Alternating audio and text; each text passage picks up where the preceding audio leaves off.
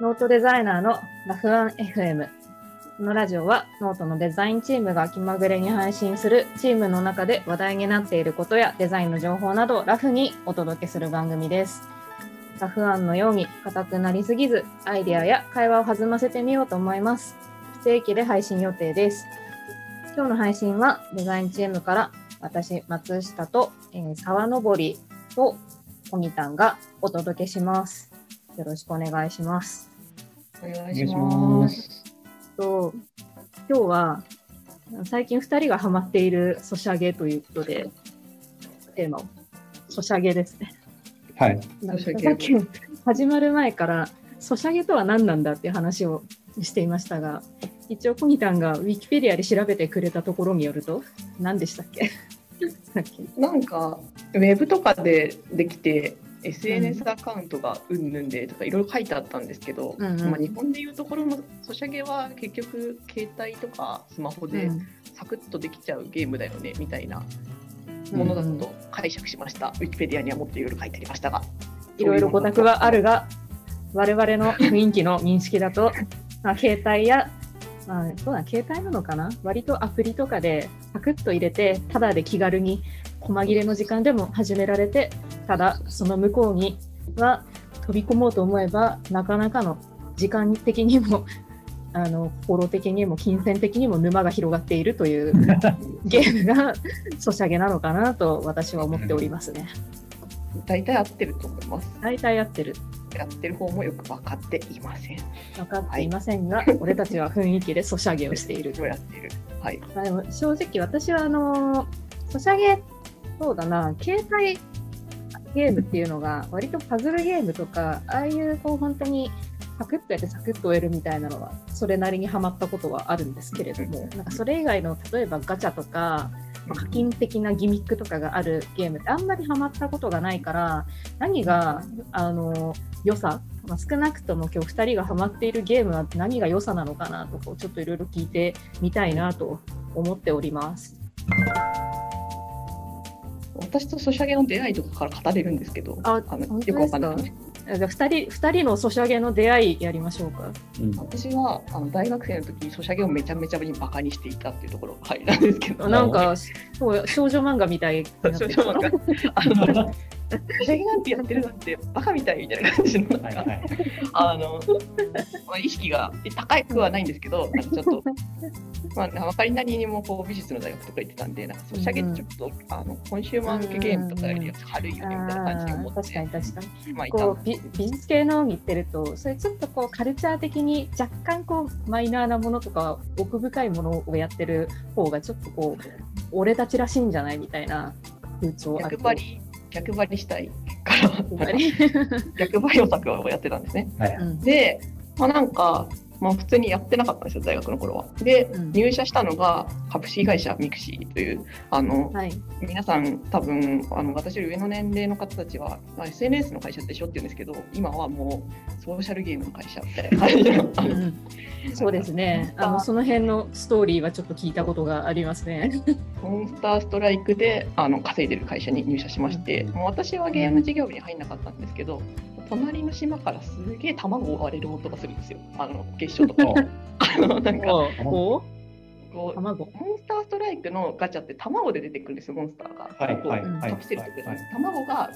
こういっぱいパラパラって出てきて、パリンパリンみたいな感じで卵が割れるんですよ。あその新しいガチャガチャが出た時って、もう隣のそのゲームの島からすっごい卵が割れる音がずっとするんですよ。なんかパリンパリンパリンパリンパリンパリンみたいな感じで。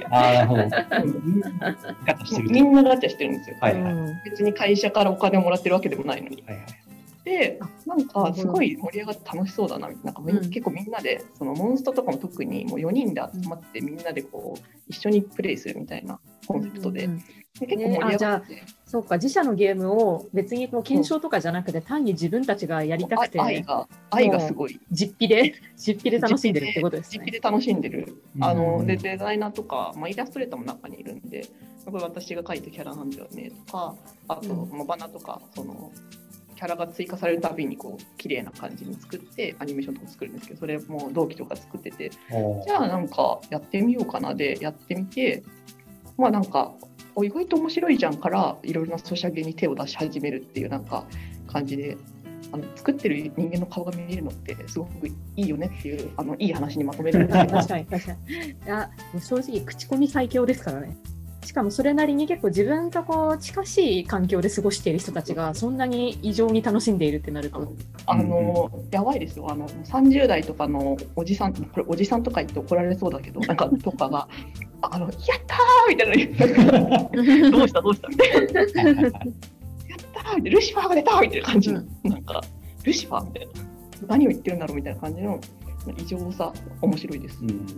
まあでもそこでそう、今までこう、ソシャゲなんてみたいなところから価値観が変わったんですね。価値観が変わってきました。で、そこでモンスターストライクにはまらず、アイドルマスターにはまるという、あのあやっぱりモンスターよりも可愛い女の子のが好きだっていう 自、分わかわかのりますよ。性質がこう重なり、うんアイマスに課金し始めるという。結構前からじゃあ、ハマっていた。私は、その頃は、あの、アイドルマスターのシンデレラガールのあの、うん元芸が流行ってたんですよ。うんうんでそれも割とやってたんですけど、まあ、社会人始めたてなんでお金がそんなにないので、推しが引けず、あの、拗ねてやめたっていう。あ、なるほど。そうなんですよ。で最近あのまあなかなかこう生活も安定してきたので、なんかあと緊急事態宣言でマジで暇だなって思って、うんあのいろいろやってたらシャイニーカラー、アイドルマスターシャイニーカラーズっていうまあ別のゲームが出てて、それもあのちょっとこれもあれなんですけど、知り合いが作ってたみたいなあの知り合いが転職して知ったみたいな感じで。うん。あれも好きなのみたいな。あの僕の会社、シャイニーカラーズっていうのを作ってるからやってみてよみたいな感じで入れて、まあ、ハマったっていう。澤さんのソシャゲの出会いどうですか？そうですね。僕は多分、結構前、いつ頃かっていうのは全然覚えてないですけど、多分一番最初に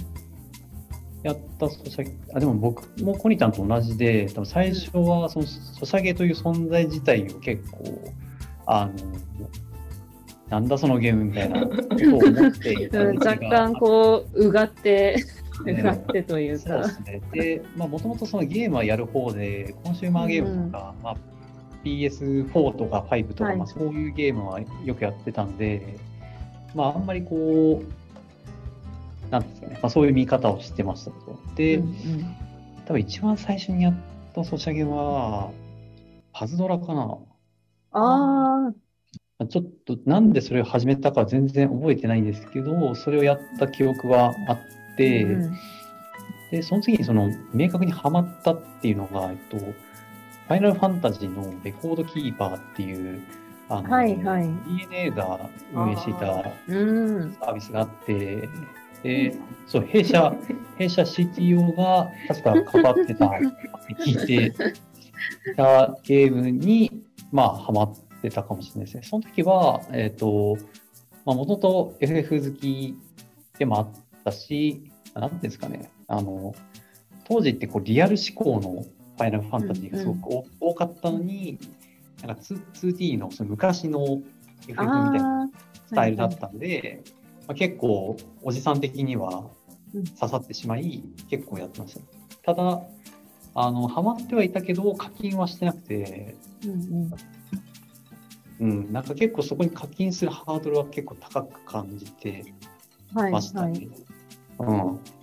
今年に入って、まあ、ウマ娘っていう、はいえっとはいはいま。あ、サイ・ゲームスが出しているゲームを知って、で、えっと、そその知った理由的なところを言うと、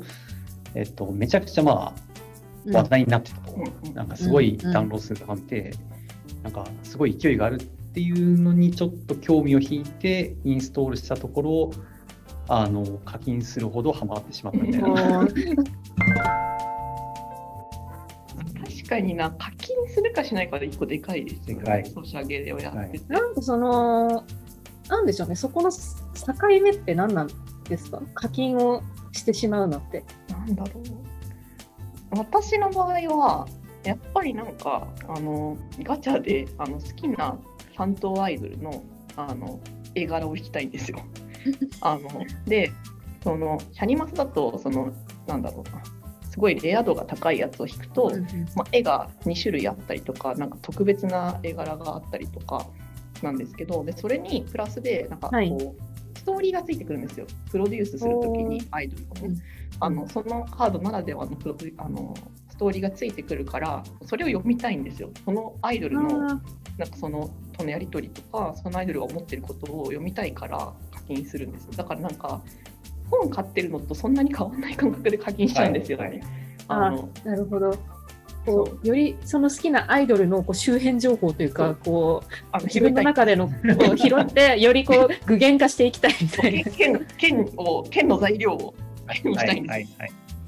そのためにはまあ資料だしなみたいな感じで、資料。うん、資料、まあ資料だからしょうがないよねみたいな感じでもしなんかでこう指名買いできないけど、まあ、資料だからなって思ってこう回してしまうっていうなるほど。そう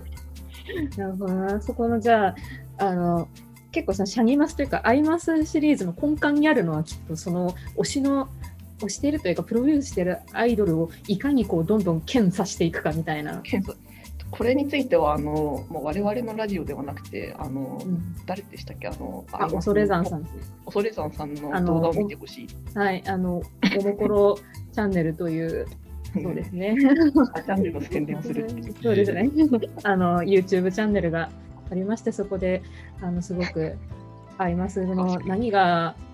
何がこう狂わせるのかっていうのを とっても分かりやすく解説されてるので、ちょっと私もそれは拝見したらすごい面白いので、ぜひ興味を持って、ケントは何なのかっていうのをちょっと見ていただけたら。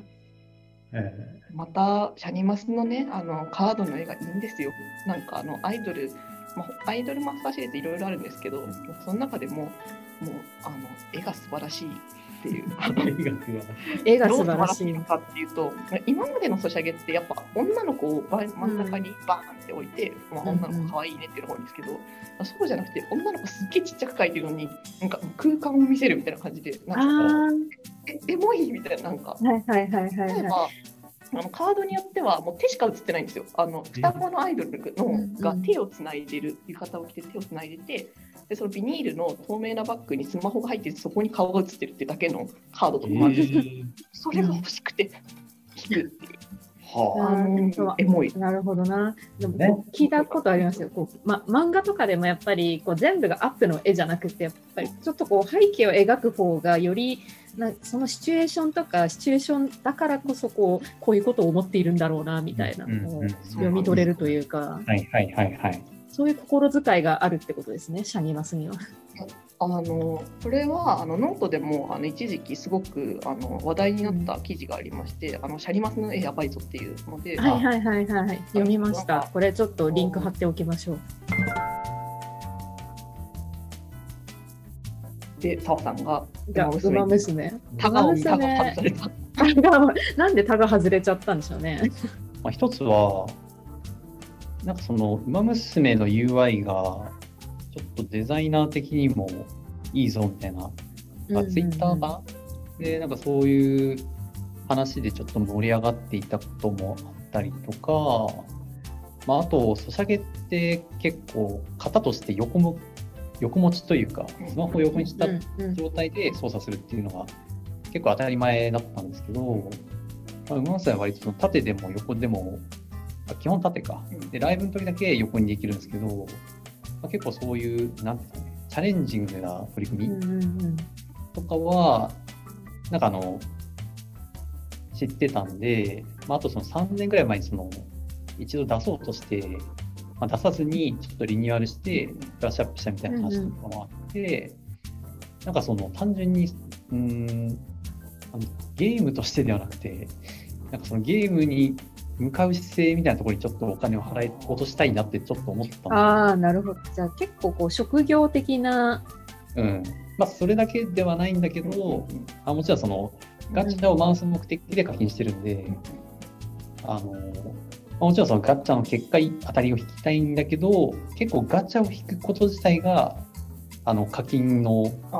動機になってるかもしれない。ああ、ガチャ。面白い。なんか、ここまでのこう話を聞いて、むしろこう、めちゃくちゃウマ娘にはまったっていうよりは、ゲームとしてこう、なんでしょう。その背開発じゃないですけれど、その設計とかに面白みを感じてるファンをそうあるのかなと思ったんですけど。まあ、バランスがいいのかもしれないですね。うんうん快適性もありつつ、でこのよく言われるのは、この「ウマ娘」ってパワープロ、多分皆さんご存じないかもしれないが、あの野球のパワープロっていうゲームが昔あって、まあ、今もあるんですけど、そこでその選手を育成するモードがあって、なんか週にこのトレーニングをして、翌週はこのトレーニングして、うん。力を上げて、パワーを上げてみたいなことをやるんですけど、まあ、ウマ娘は結構それに近いシステムになってて、まあ、当時その僕もパワープロに相当ハマってて、うん。まあ、それはコンシューマーゲームですね。うんうんっていうのもあって、なんかそのゲーム自体のそのシステムも受け入れやすいし、なんかハマりやすいし、こう何回もこう育成をしちゃう仕組みがあるんで、うん。なるほどうな。ん、あそのじゃあ育成のサイクルをいい感じにこうサクサク回していけるみたいな。うん、ゲームとしての完成度もそうだし、まあ、そういうゲームのシステム自体が相性がいいって話と、うんうんあと結構世間の話、馬、その現実の馬をモチーフにしてるんで、あ馬にその話ストーリーがもうあ、るんですよ。現実の馬です。あの起きたことを結構トレースしてストーリーに組み込まれてるんで、あのまあ、例で言うと、あとノートで言うと、東スポさんがノートをやっていて、うんうん。ウマ娘の記事をどんどん書いてるんですけど、まあ、結構その一つの馬に対して、まあ、記者さんがそれを掘り下げて、まあ、過去に起きたこととかを記事にしてるんですけど、結構その、なんていうんですかね、仮想じゃないっていうのはちょっと面白いというか、ああ、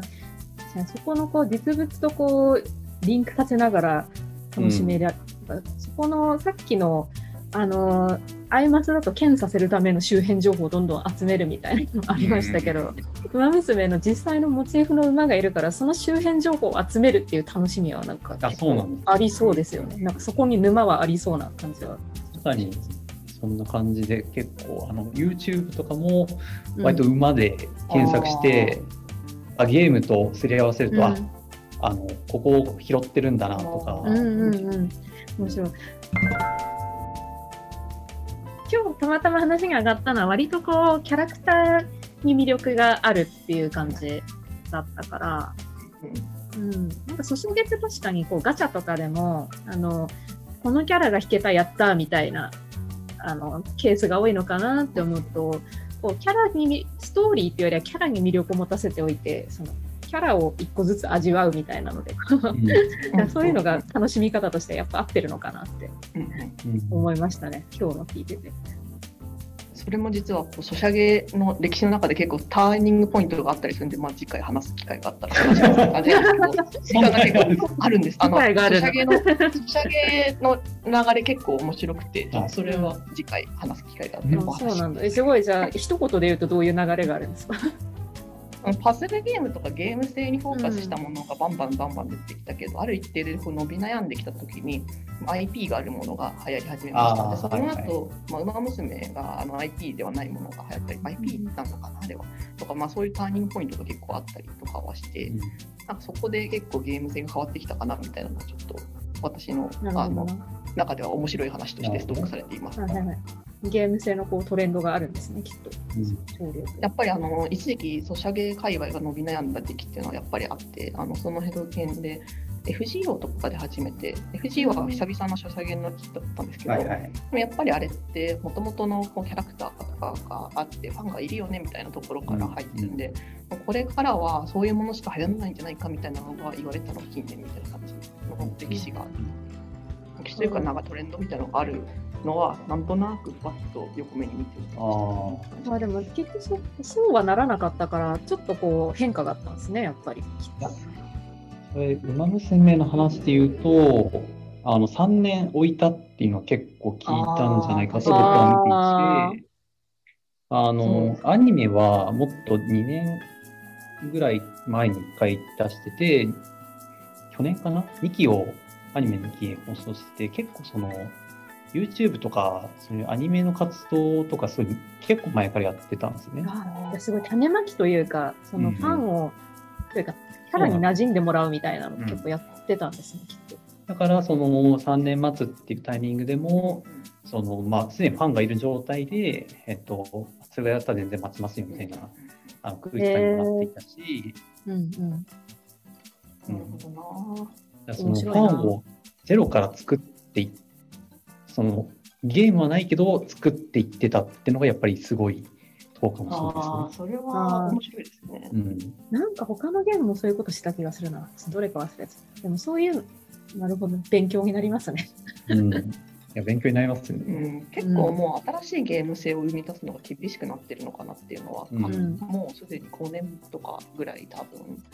あのもうパズドラはすごく新しくて一発目のソシャゲ大ヒットみたいな感じで、あうんうんのスマホのソシャゲって人だったんですけど、そこからちょっと置いてモンスターストライクが出てそこからなかなか出ませんねみたいなのがあったんですよね。うん。いやだからで今のそういう新しいゲーム性のカジュアルゲームって結構海外に取られてしまっているっていうのが現状らしくて、ここの辺はなんかもっと詳しい人がいたりネットにいっぱい記事があったりするからあるかもしれないですけど面白いです。うん。確かに結構海外ゲームの広告とかもめっちゃあるしな。それそれで言う。そうですねあのなんかがっつり課金させるっていうよりはこう広告収入で細々とこう、うんまあ細くはないと思うんですけど、あれもかなりやっていくみたいなのは海外の方が強くなっちゃってるイメージありますね。なんかよくあのサイコミとかの広告に出まくってくるあのインチキパズルゲームみたいな。インチキパズルゲームみたいなあのお前そんなゲームじゃないだろみたいなそう感じのそうそうそうそう。あの、お思ってたんとちゃうやろっていうのでめっちゃレビュー欄が。あああいうのはね確かに海外のイメージがある。そうなんか特にまとめはないんですけど。ないですね。面白かった。そのソシャゲのこうなんでそおあのやってて面白いのかって話と、ソシャゲとはみたいな話が両方できたから面白かった気がします。いやいつかノート社もソシャゲを絶対作んない。けどな絶対とは絶どう対わかんないいうのかな。でなんかなんかこうボドゲ的な要素があるやつとかは、あ確かにボードゲーはいいかもしれないです。う。うん。ん、なんかそれちょっとこうチーク系みたいな感じだったらちょっと合うかなみたいそういえば最近ノートのボードゲ出たんですよね。なんかあえ？のカードをめくってテーな。マが確かに。あの前言ってましたね。そういうの作っていいですか？みたいな。そうそうそうそう。ああのねまあこれからわかんないですよ。何が起こるか我々の仕事にも。あ確かにね。あの別にね、ノート以外にもサービス作るかもしれないし、それが仮にソシャゲである可能性もゼロではないから。そしてソシャゲの学びも生きてますよデザイン。生きてるんじゃない？ですか。あでも、今日のその、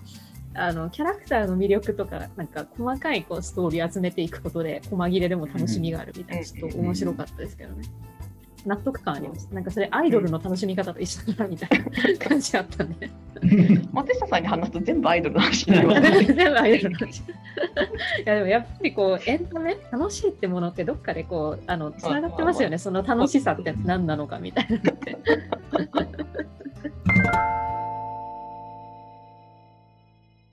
今回このぐらいにするんですけれども、えー、と今後もラフな形でノートのデザインチームの生なおしゃべりをお届けするので聞いていただけたら嬉しいです。また、ノートでは現在デザイナーを募集中です。UI デザインからなぜやるのか、どう解決するのかまで一緒に考えながら、プロダクトを作る仲間を探しています。気になった方は、概要欄からぜひチェックしてみてください。ノートで他にも様々な職種を募集中です。えーでは、以上、今回は私、松下と沢登りとコニタンでお届けしました。では、また次回よろしくお願いします。バイバイ。バイバイ。バイバイバイバイで終わるんですか